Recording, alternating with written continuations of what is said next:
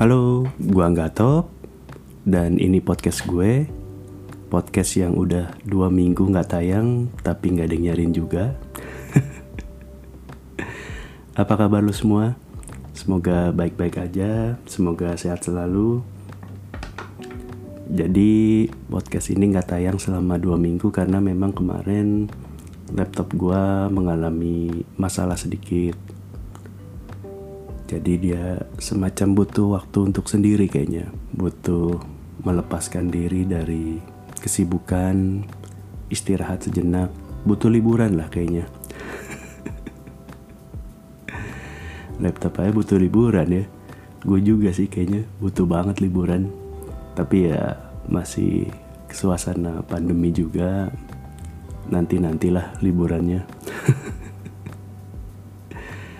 jadi dua minggu kemarin banyak sih hal-hal yang pengen gue bahas topik-topik yang sempat gue kepikiran mau gue bahas di podcast. Kalau dari sepak bola kemarin Real Madrid juara. Terus kalau Liga Inggrisnya udah masuk minggu terakhir.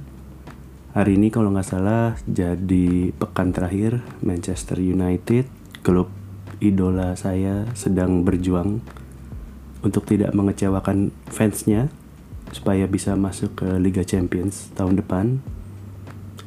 Kemudian kalau dari politik ekonomi asik.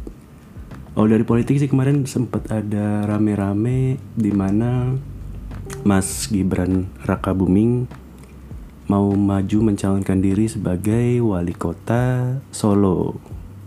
Cukup rame juga itu isunya, tapi nantilah gue bahasnya. Kemudian kalau dari ekonomi kemarin sempat kisruh kontroversial juga Joska. Kalau lo tahu Joska itu semacam financial planner, financial advisor. Kemarin sempat kisruh juga di mana banyak para kliennya semacam menuntut Joska atas loss yang mereka alami. Tapi ya itu juga nanti aja lah gue bahasnya kasusnya masih bergulir juga kalau emang pengen gue bahas butuh buka-buka lagi buku pelajaran pada zaman dulu takutnya salah dan sotoy. Tapi kalau perkoronaan COVID-19 sepertinya tidak banyak perubahan di negara ini. Masih di angka 1800 1600 per hari masih sangat tinggi belum mencapai puncaknya dan minggu lalu kalau tidak salah secara sukses melampaui China untuk angka positif tahunan, sorry angka positif total. Jadi ya entah harus bangga atau entah harus sedih sih kita melampaui negara aslinya. eh tapi ya mungkin gue mikirnya mungkin ya mungkin bagi pemerintah angka 1800 per hari itu mungkin dianggap tidak besar kali ya. Sebab uh, yang terbaru juga pemerintah menghentikan konferensi pers harian untuk mengumumkan angka positif. Jadi kalau lo mau tahu angka positif, sekarang udah nggak ada pengumuman hariannya, bisa cek langsung ke website katanya. Jadi agak aneh sebenarnya di saat COVID masih banyak, angka laporan harian press conference-nya oleh BNPB dihentikan. Yaitu tadi mungkin pemerintah menganggap angka 1800 itu bukan angka yang besar. Karena memang kalau dibandingkan dengan negara-negara seperti Amerika Serikat itu angkanya 62 ribu rata-rata per hari penambahannya. Kemudian kalau kayak Brazil itu 60 ribu, India di 45.000 sementara kayak Meksiko, Rusia uh, itu di angka 6.000 5.000-an. Uh, terus kayak apa ya Saudi Arabia di Timur Tengah, uh, Iran, Irak itu di angka 2000-an. Jadi ya mungkin bagi pemerintah 1800 itu bukan angka yang besar, jadi ya santai-santai aja lah.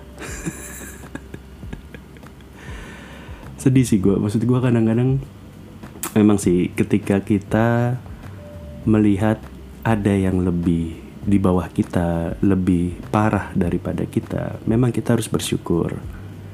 ya mungkin misalnya katakanlah ketika kita melihat ada yang kurang mampu ada yang kurang beruntung kita harus bersyukur bahwa bahwa hidup kita ini lebih enak daripada mereka cuman kadang yang gue merasa ini hal yang Indonesia banget tuh kadang-kadang kita tuh kayak suka berkompetisi di hal-hal yang tidak penting.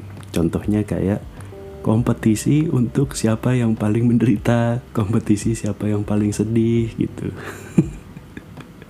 Eh gue kasih contoh nih. Katakanlah di sebuah tongkrongan lagi nongkrong ada temen lo yang cerita kayak, duh bro gue lagi apes nih bro. Kenapa emangnya?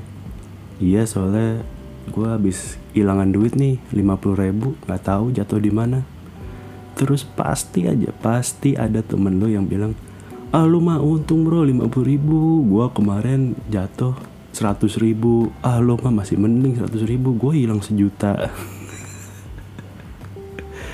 Ya maksud gue nggak usah lalu berlomba-lomba dalam hal siapa yang paling parah. Kenapa sih? Ya udah biarin aja gitu. Kayak misalnya kayak ada temen lo orang tuanya baru meninggal gitu lo masih mending bro. Orang tua lo masih ada satu. Gue udah dua-duanya nggak ada. Lalu masih mending bro. Gue dari lahir nggak punya orang tua. Iya. Aduh. Agak gimana gitu ya kadang-kadang.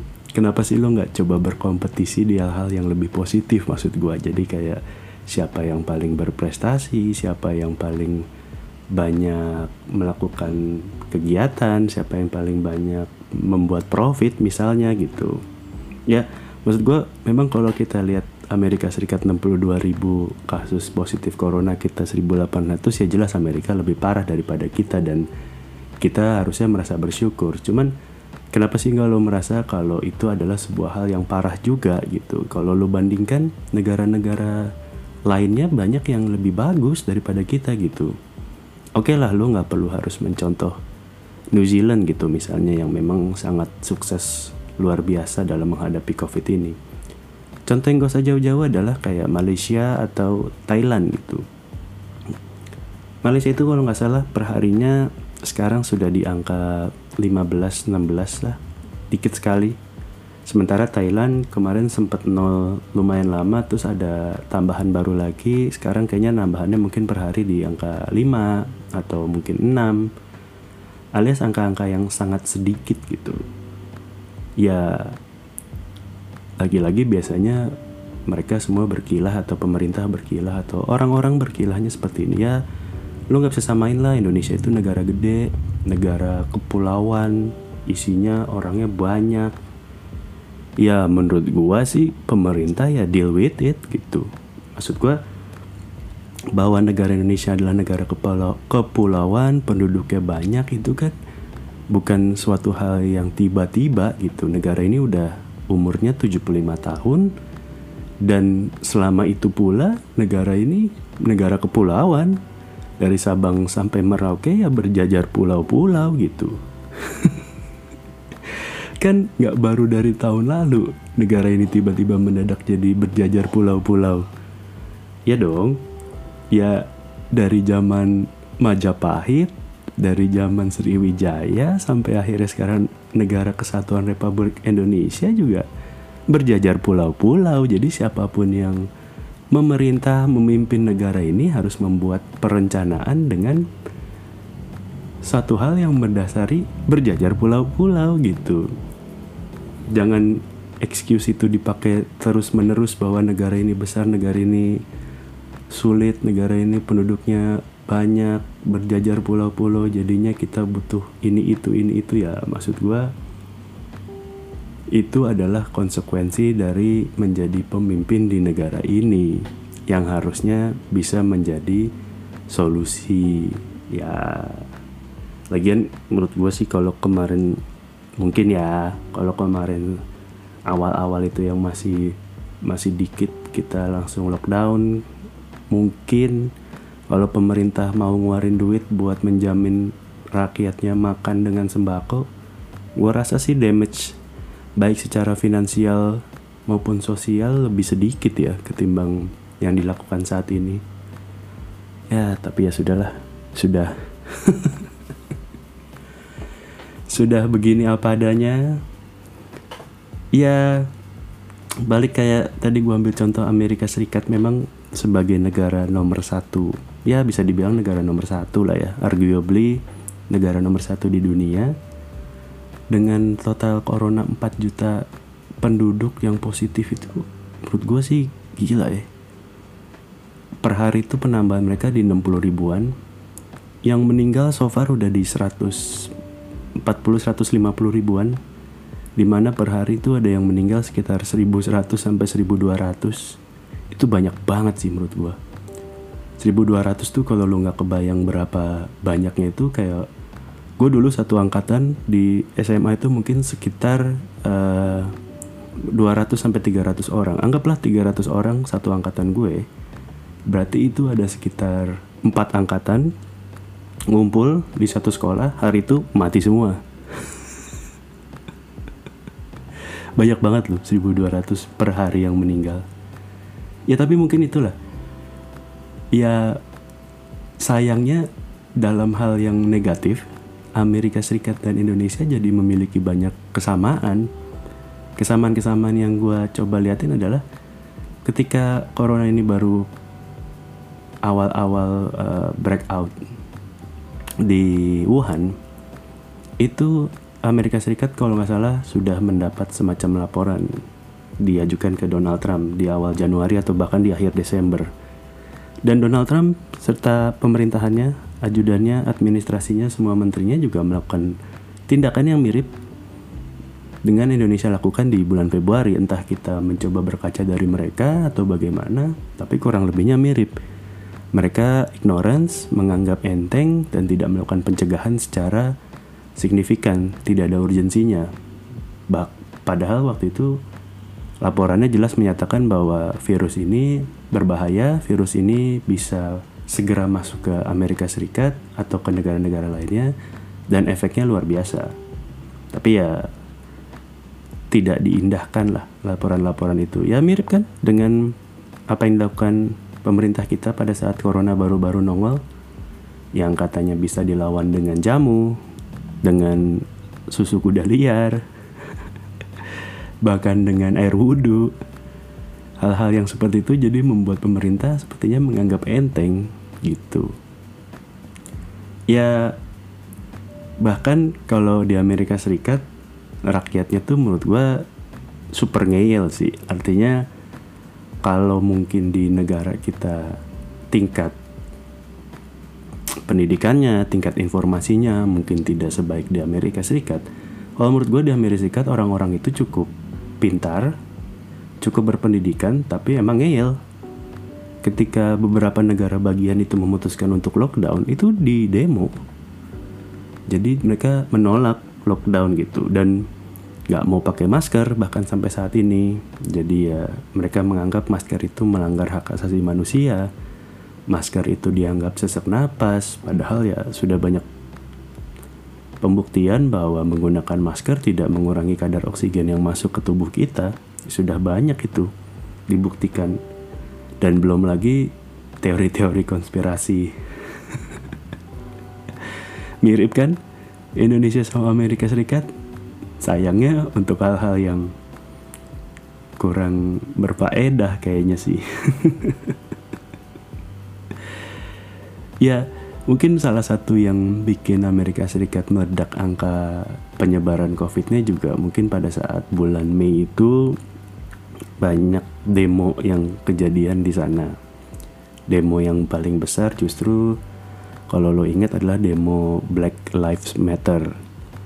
Jadi pada saat itu, jadi demo Black Lives Matter ini adalah sebuah pergerakan, movement, sebuah movement di mana mereka memprotes sebuah tindakan rasialisme kepada kaum minoritas. Dalam hal ini kaum kulit hitam.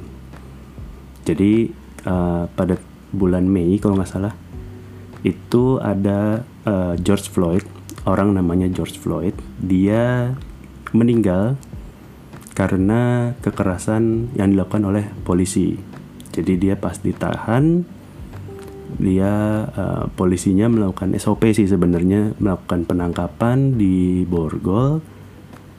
Tapi memang uh, berlebihan lah. SOP-nya sih memang sesuai. Dia tidak dia nggak digebukin dia nggak ditusuk nggak ditembak tapi di borgol. Tapi memang ketika dia menahan si George Floydnya juga memang sudah tidak berdaya tapi kakinya tuh tetap masih uh, di lehernya. Harusnya sih memang tidak seperti itu ya ketika sudah menyerah sudah tidak bisa berkutik lagi harusnya dihentikan lah. Dan pada saat dia kehilangan nafas harusnya segera dicari bantuan di telepon ambulan atau bagaimana biar segera tertolong. Tapi nyatanya tidak George Floyd dibiarkan meninggal di tempat anyway buat lo yang nggak tahu siapa sih George Floyd? George Floyd itu dia kenapa ditangkap pada saat itu? Jadi dia allegedly dicurigai disangkakan menggunakan duit palsu 20 dolar pada saat dia belanja di toko.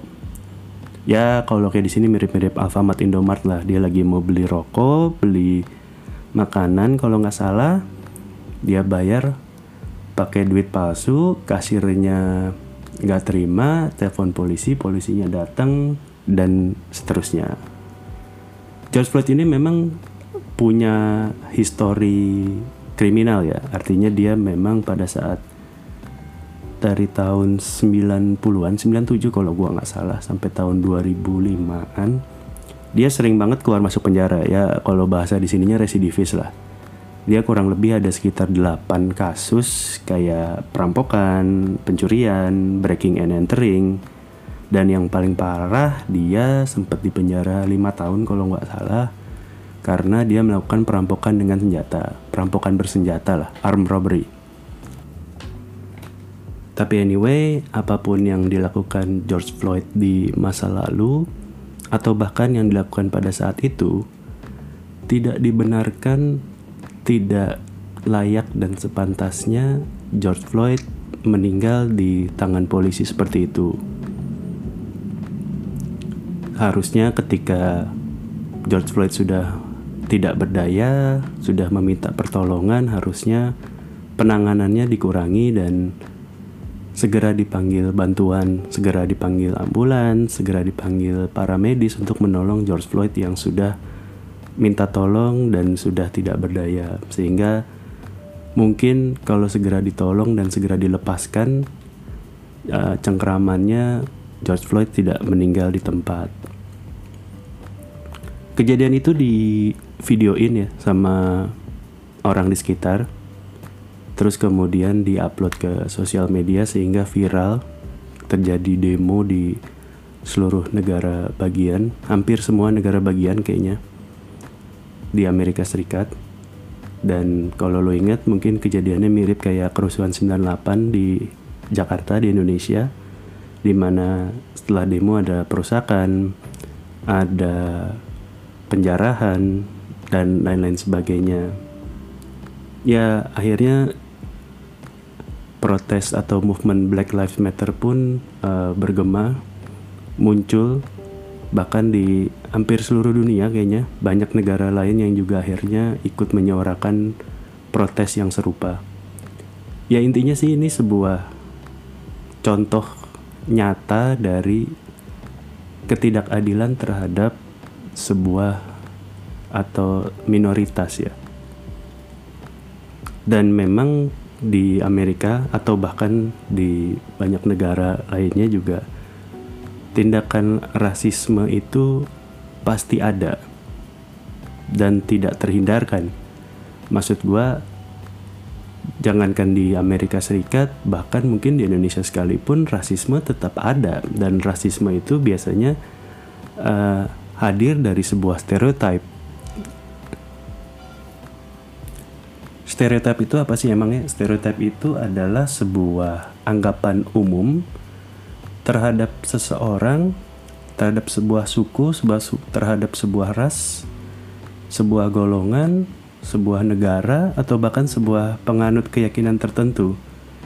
Dan stereotip jelas pasti ada yang positif, ada yang negatif. Artinya, contohnya gini deh, kayak di Indonesia mungkin kita kan terdiri dari banyak suku, pasti ada stereotip stereotip tertentu terhadap sebuah suku tersebut. Contohnya adalah misalnya um, stereotip positif terhadap suku Batak atau suku Ambon, di mana mereka bisa bersuara baik, nyanyinya bagus, banyak penyanyi yang berasal dari suku tersebut. Sementara kalau stereotip negatifnya juga mereka kalau suku Batak mungkin stereotip negatifnya adalah uh, mayoritas supir bis, supir metro mini, atau tukang tambal ban. Atau stereotip negatifnya suku Ambon adalah banyak yang penagih hutang, debt collector. Ya stereotip-stereotip itu adalah sebuah anggapan di mana lu menilai sebagian untuk keseluruhan. Padahal kan memang tidak semuanya tidak semua orang Batak supir bis dong tidak semua orang Ambon juga penagih hutang tapi dengan stereotip itu ya mereka dinilainya seperti itu. Nah stereotip-stereotip itulah yang menimbulkan kejadian-kejadian rasisme. Kayak di Amerika Serikat orang kulit hitam sering distereotipkan kriminal. Walaupun stereotip positifnya jelas mereka juga punya suara yang bagus mereka atlet yang luar biasa gitu. Kayak mungkin kalau lo lihat di NBA ya mayoritas pemain jago ya kulit hitam. Kayaknya orang kulit putih terakhir yang jago main basket cuman Larry Bird deh. Habis Larry Bird kayaknya nggak ada tuh orang kulit putih jago main basket gitu. Ya sebenarnya stereotip itu kalau lo mau positive thinking dan tidak tersinggung dengan dengan penilaian orang terhadap suku lo, terhadap bangsa lo atau terhadap lo gitu, lo bisa mem, bisa mengembrace itu menjadi sebuah kekuatan lo gitu. Kalau lo lihat para komedian banyak yang bercerita tentang stereotipnya mereka gitu. Kalau contoh kasus Indonesia misalnya katakanlah Ernest Prakasa dia sebagai Chinese keturunan ngomongin stereotip yang disematkan kepada dia dan orang-orang Chinese pada umumnya. Atau misalnya Ari Kriting atau Abdur Arsyad ngomongin tentang orang timur gitu. Di Amerika jelas lebih banyak lagi karena toh stand up komedian jelas lebih berkembang lebih awal di Amerika Serikat. Jadi kalau lo tahu ada komedian Russell Peters itu juga orang India yang ngomongin tentang stereotip orang India dan ras-ras lainnya. Kemudian kalau yang kulit hitam banyak banget sih kayak Kevin Hart, Dave Chappelle atau mungkin Chris Rock. Tuh banyak sih yang ngomongin soal uh, isu-isu stereotip dan rasisme terhadap kulit hitam. Kalau lo mau lihat bagaimana orang kulit putih berkomedi sih salah satunya misalnya lo lihat Jeff Dunham, Jeff Dunhams itu menurut gue sudut pandang kulit putihnya cukup kental sih. Atau kalau misalnya sudut pandang ras Arab gitu bisa lo lihat di Hasan Minaj Patriotic Act. Atau kalau Hispanik orang-orang Spanyol kayak Gabriel Iglesias. Atau yang terakhir gue baru nonton tuh uh, Jokowi. Itu dia orang Filipin yang ngomongin tentang stereotip orang Filipin pada umumnya bahwa nggak semua orang Filipin itu berakhir jadi suster. Ternyata kalau di Amerika orang Filipin itu uh, identik dengan suster atau uh, suster orang tua lah, elder care. Salah satu yang menurut gue tayangan yang cukup membalikan stereotip atau rasisme pada umumnya gitu, pandangan para umumnya, itu lo harus nonton sebuah sitkom Brooklyn Nine-Nine. Itu lucu banget. Luar biasa. Kalau lo belum nonton lo harus nonton. Menurut gua itu salah satu sitkom paling lucu yang pernah ada so far. Mungkin orang bandinginnya kayak The Office cuman kalau gua The Office agak sedikit kurang. Atau kayak misalnya zaman dulu ada Friends ada How I Met Your Mother mungkin. Nah kalau Brooklyn Nine-Nine ini lebih modern sih. Artinya sitkomnya udah nggak pakai suara ketawa bohongan jadi mirip kayak community atau modern family mungkin mirip-mirip kayak gitu Nah, Brooklyn Nine-Nine ini ceritanya gimana? Brooklyn Nine-Nine ini ceritanya tentang polisi. Nah, dari situ aja sebenarnya udah kebayang sih lucunya. Jadi dia membuat sitkom tentang kehidupan polisi sehari-hari. Brooklyn Nine-Nine ini intinya tentang polsek lah. Presin, presin itu kalau di Indonesia tuh mungkin kayak polsek atau polres lah. Di Brooklyn nomor 99. Nah, lucunya polsek itu dipimpin oleh seorang kapten. Biasanya di polsek polres itu kan kalau lo lihat di cerita-cerita polisi di Amerika itu kan ada kaptennya lah, pimpinannya, bosnya lah di precinct itu, kapolsek lah kalau di sini. kapolseknya, kaptennya itu hitam, seorang kulit hitam dan gay. Lo bayangin seorang kulit hitam dan gay memimpin sebuah polsek. Itu udah double minority sih menurut gue. dan tentu saja anak buahnya sih lucu-lucu banget kayak apa ya ya ada eh, tangan kanannya sersannya itu Terry namanya itu badannya gede banget yang main Terry Crews itu badannya segede The Rock tapi imut gitu. Maksudnya anggapan orang ketika badan lu segede gitu kan ngeri, serem, brutal gitu. Ternyata di situ digambarkan dia badan doang gede tapi imut gitu. Terus lain-lainnya kayak banyak lah yang menggambarkan dari kepolisian Hispanik. Dan yang lucunya adalah orang kulit putihnya Hitchcock and Scully itu digambarkan sebagai dua orang yang paling gak guna. Jadi polseknya dipimpin sama orang kulit hitam tangan kanannya orang hitam anak buahnya banyak Hispanik dan kayak Italian gitu. Bukan bule Amerika banget. Dan yang bule Amerika bangetnya dua orang Hitchcock and Scully itu digambarkan sebagai orang yang paling gak guna. Padahal dari namanya aja Hitchcock tuh kayak dari Alfred Hitchcock dan Scully itu menurut gue kayak dari X-File Dana Scully itu dua detektif yang keren banget di situ digambarkan sebagai yang culun gitu. Itu lucu banget sih. Ada di Netflix tapi baru sampai season 6 season 7 nya belum turun di Netflix. Saya akui saya menontonnya di situs ilegal. Yang di season 7-nya. Dulu juga season 1, 2, 3, 4 itu juga saya nontonnya ilegal kalau nggak salah. Saya baru nonton di Netflix itu season 6 tapi intinya buat lo yang cari hiburan Brooklyn Nine-Nine sih lumayan jadi sebuah alternatif ya. Banget. Uh, per episodenya cuma 20 menit. Di kalau lo skip intro sama skip apa tuh namanya kredit title paling cuma di 19 menitan artinya ya oke okay lah menghibur. Lo nggak perlu nontonin ujung ke ujung. Lo nggak perlu lo nonton sembarangan aja mungkin lo cuman bingung sama sama karakternya kenapa begitu. Tapi secara overall itu sebenarnya ceritanya juga nggak nyambung nyambung banget. Jadi kayak cerita lepasan aja. Bahwa tiap season ada cerita yang nyambung ke season berikutnya iya. Cuman itu biasanya hanya di awal dan di akhir tapi kalau di tengah-tengah tuh ya murni mereka memecahkan kasus-kasus yang konyol aja sih. Maksud gua kayak selama ini kayaknya kalau lo nonton serial barat ya serial bule Hollywood gitu pasti kan film-film polisinya seriusan lah. Kayak mungkin CSI atau mungkin uh, apa lagi ya? Ya banyak lah film-film tentang polisi yang kayaknya serius banget. Nah di sini tuh kayaknya polisi kesehariannya remeh temeh banget gitu. Uh, ya sudahlah. Gua rasa cukup sekian pemanasan podcast kali ini. Ke depannya topiknya lebih seru-seru lagi. Udah lama nggak nge-podcast jadi ya mohon maaf kalau salah-salah kata.